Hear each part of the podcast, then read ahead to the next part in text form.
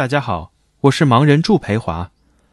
今天我向大家介绍合成生物学。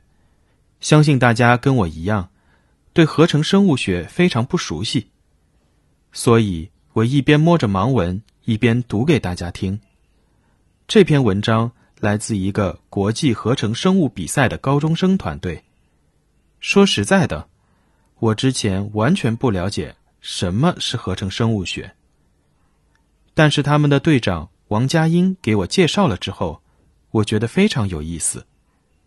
其实，合成生物学离我们很近，比如人造肉，由动物细胞组成，味道和真肉一模一样，富有大量的蛋白质和少量的脂肪；比如人工合成淀粉，由二氧化碳转化成淀粉分子，转化时间。只需要四个小时，而玉米的生长周期却需要四个月。再比如 CAR-T 细胞，这个厉害了，可以帮助我们抗癌，而且是个性化的免疫方法。CAR-T 细胞，人体内的 T 细胞有免疫的功能，它能抗癌，但是不够强大。那怎么用在抗癌中呢？医生先从病人体内取出 T 细胞，进行基因改造，把对应的癌细胞抗原输入到 T 细胞内，改造成为 CAR-T 细胞。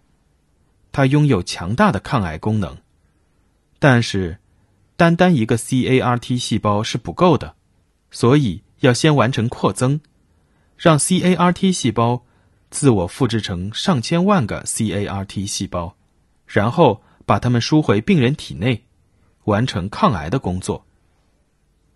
合成生物学是指人们拼合不同的基因，从细胞层面改变生物体。怎么变呢？科学家先把所需要的基因抽离出细胞，在细胞外进行拼接，再将已经改造过的基因转移到一个新的细胞里面。这个新的细胞就可以表现出科学家希望达到的效果。这是合成生物学的原理。那么，合成生物学有什么独特的优势呢？一、便利性，细胞可以自我复制，所以科学家只需要改造一个工程细胞就可以了。二、高效率，细胞本身就像一个工厂，天生就能执行许多复杂任务，不用人工制造。更神奇的是，细胞还有自我修复机制。不用人工修复。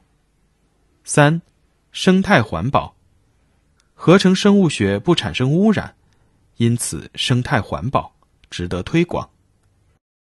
总的来说，合成生物学是一个新兴的专业，在食品、医药、材料等许多方面应用性很强，正在受到各个国家越来越多的重视。我很高兴有一群高中生。